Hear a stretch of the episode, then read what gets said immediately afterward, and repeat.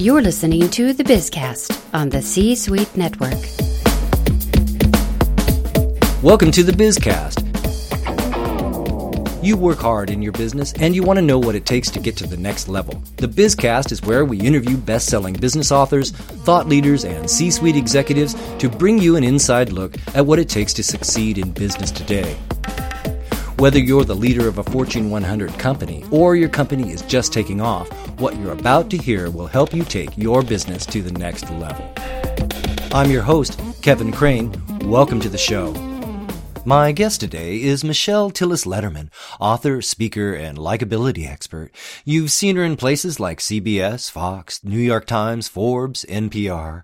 And she's with me today to talk about her book, 11 Laws of Likability, Relationship Marketing, because people do business with people they like. Michelle Tillis Lederman, welcome to the show. So much of business is about networking, networking for a purpose, uh, usually to advance business relationships or to make a sale. But you say that success today is really more dependent upon simply being likable. What does that mean to be likable? Well, likable is just another way to say connecting and building foundation of relationship, enjoying um, the exchange with another person and it isn't just about, as you said, driving towards results and networking for purpose. I kind of like to take that purpose out of it a little bit and network for pleasure with results in mind. I understand how being likable can help me as an individual, but how can likability help businesses? How does that work? You know, I love this question because one of the things that has been difficult to translate is that likability is a bottom line concept. Let's think about some of the aspects of, a, of an organization. Um, turnover, $11 billion is lost annually to turnover. Uh, engagement or disengagement, more than $500 billion a year in the US alone due to employee disengagement. Um, I have reports that say 56% of employers report difficulty keeping and retaining their top performers and their high potentials. 83% of people in 2014 reported looking for a job. So you think people are happy and engaged and productive? They're not. They're looking. And the number one people reason people give for leaving is their boss. So the relationships and the connection and the likability, that factor hits the bottom line. So it hits the bottom line in terms of motivating and keeping a motivated and loyal workforce. But how does likability apply outside of the organization for businesses? I think th- that's the other side of the equation. People would rather do business, and this is really the subtitle, with somebody they like over somebody who has a better quality product, over somebody who has a cheaper price product. The relationship wins out. And if you think about that, people are willing to pay more for the things that are important to them, whether it's a green organization or an organization that um, is supporting their causes or uses, you know, organic materials.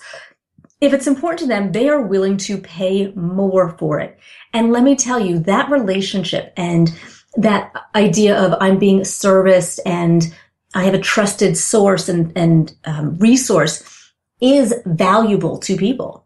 I can see how that works if you have a company that has some sort of altruistic nature about what they do, or they can, like you say, source maybe uh, in a green way or something that makes them likable or at least perceived as more likable. But what if I have a typical company that's not too much sexy about it?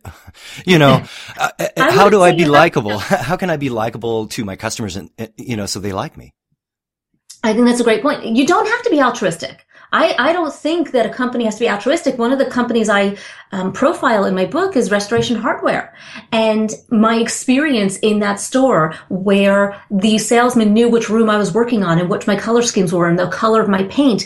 And I did a lot of my decorating in that store. That's not an altruistic company. I have no idea what materials they're using or where they're sourcing them from, but I had a really wonderful relationship building experience with the salesperson in that store over a period of months.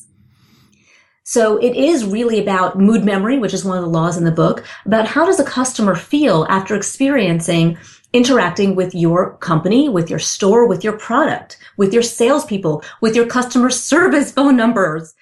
Uh, you know, it, it doesn't have to be a product. It could be internal to an organization. We within an organization are each other's clients and customers. how does accounting feel when they have to deal with IT? And how does, um, you know, legal field when dealing with HR? We are um, branded and units within an organization as well. You talk about the law of energy in your book as being important to being likable. Um, but if you're like me, sometimes it can be draining kind of at the end of the day, trying, just trying to be so upbeat and energetic. What strategies do you suggest to avoid that burnout? This is a really important point. I want people to be very clear. The law of energy is not about being perky and happy and upbeat all the time. I mean, like you just want to shoot somebody who's like that. Um, but energy is about understanding what energy is productive for the interaction and for the moment. And sometimes that's a really calm energy. And sometimes it's reflective and sometimes it's, it is energetic and sometimes it's very, um, calming. So you, you don't want to think that energy has to just be happy energy. Um, so that's the first point I want to make there. The second thing I want to highlight is that um, you really need to understand your energy because when your energy is not working for you, it is working against you. And if you realize that your energy is not in the right place to connect with somebody else, then you have two choices. One, go home and live to connect another day rather than potentially kiboshing a, a potential connection. So if it's an option where you can say, I don't really feel up to this tonight, you know what? Sometimes you can let yourself off the hook. Not every time, but sometimes. When you don't have the option, what you need to think about is how do I shift my energy into a more productive place? And this is where you kind of think about what is the one thing that I can authentically connect to in the experience I'm going to need to have to have to bring my energy to a better place. Sometimes being likable can lead to bending backwards, you know, to help other people. How can I set the appropriate boundaries without becoming unlikable? I, I really like the idea of um, helping others. This is the foundation of one of the most important laws in the book, which is the law of giving. And I actually give this chapter away because I believe so much in the concept of giving and helping others. And you're saying, but I feel like I'm getting taken advantage of. And you know what? You're not the only one. And so what I want to do is talk about the balance between giving and asking. And it isn't a quid pro quo and it isn't a, um, you know, an emotional bank account where you're keeping tabs. It's the idea of giving when you can because you want to without expectation, but understanding when it is, is more than you can do. And I talk about how to make an ask, but what we also want to talk about is how do we say no? And no is really hard. So we can say, um, not right now. We can say, um, we can actually flip the no to a yes but it's yes if or yes when or yes after. And it gives a little bit of caveat. Or we can use the no with those if, whens, or after, or but. Or you can provide an alternative solution. So sometimes you're not able to help because you're just stretched too thin. So you might say, I am not able to, as much as I would love to be able to help you with this right now, I'm just stretched too thin. People, first of all, will understand that. And then give them another option for how they can get the help they need you may have somebody else they could go to and you might say, you know what? So and so might be able to help. I can connect you to them. Or you might say, here's what I would do. Here's a quick five minutes of ideas. Go for it. Let me know. Keep me in touch. If I have more time, I'll, I'll do what I can. And so you can, you can moderate what you can give and find, find a small piece of that bigger pie that they might be requesting to give them a crumb, so to speak.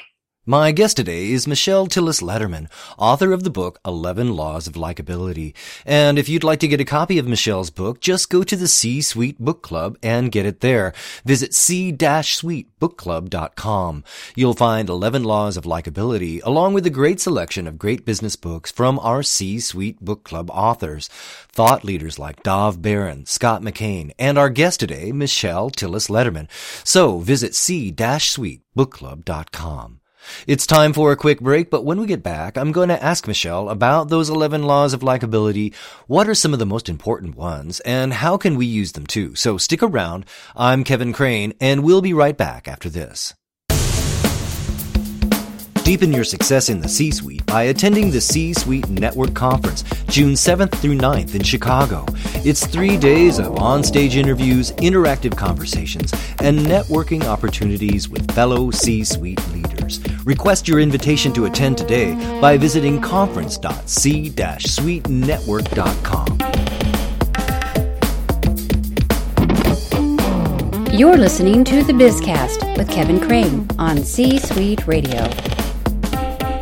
Welcome back. I'm speaking with Michelle Tillis Lederman, author of the book 11 Laws of Likability. And Michelle, your book, you present 11 laws of likability. We don't have time for all 11, but what are one or two of the most important strategies that C-suite leaders can use today to become more likable? Well, we've touched a little bit about one of the most important, which is the law of giving, but I want to dive a little bit deeper on it because it is so critical. It is understanding that especially those in the C-suite, have so much to give and they don't need to be afraid to do it. They don't need to be afraid that they're being taken advantage of or that they won't get theirs because it is, um, it is a pay it forward approach. It is a long-term approach in which you give when you have and when you need the, the support network will be there to provide it back. Um, but that concept of giving increases results exponentially, but it also impacts um, the culture of an organization, especially when it comes from the top leadership in this mindset. It stops creating an us versus them environment within a company. Um, one other law that really does resonate, especially in the C-suite, is authenticity. And that is the first law within the book. And the funny thing is, it was originally was the last chapter. And I kept saying, this is the thread that ties it all together. And somebody's like, well, why is it at the end? And it was great feedback. And it's now at the beginning because it really is not just the thread, but the foundation for all the other laws in which we interact, our self-image, our perception, our energy, our listening, curiosity, similarity, move, all of the other things have to be through a lens of authenticity. And what that is for each individual person. Uh, you know, we, I, all, I call them unique charms. We all have our unique charms. And it's understanding how those um, those charms work for you and work against you and when you need to be aware of which place they're they're in at that moment Michelle, it's been great speaking with you today. We're almost out of time, uh, but before I let you go, one last question. You give advice to some of today's most successful leaders and organizations, but what was the best piece of advice you ever received, and how has it shaped who you are? Oh God, I've gotten some really great advice over the years, and um, you know, some of them come to mind, like follow revenue when you were starting your own business, and um, good enough is good enough when it comes to work-life balance and not having to be perfect. Um, but I probably would say, and, and you might laugh at this, probably the best advice I ever got was when I started training, and I got a bad review from one person in a class, and I hyper focused on that person, and I, I really wanted that person to like me.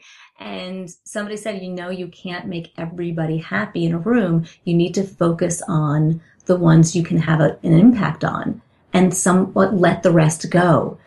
And it was really fabulous advice. And it's driven a lot of how I approach relationship networking.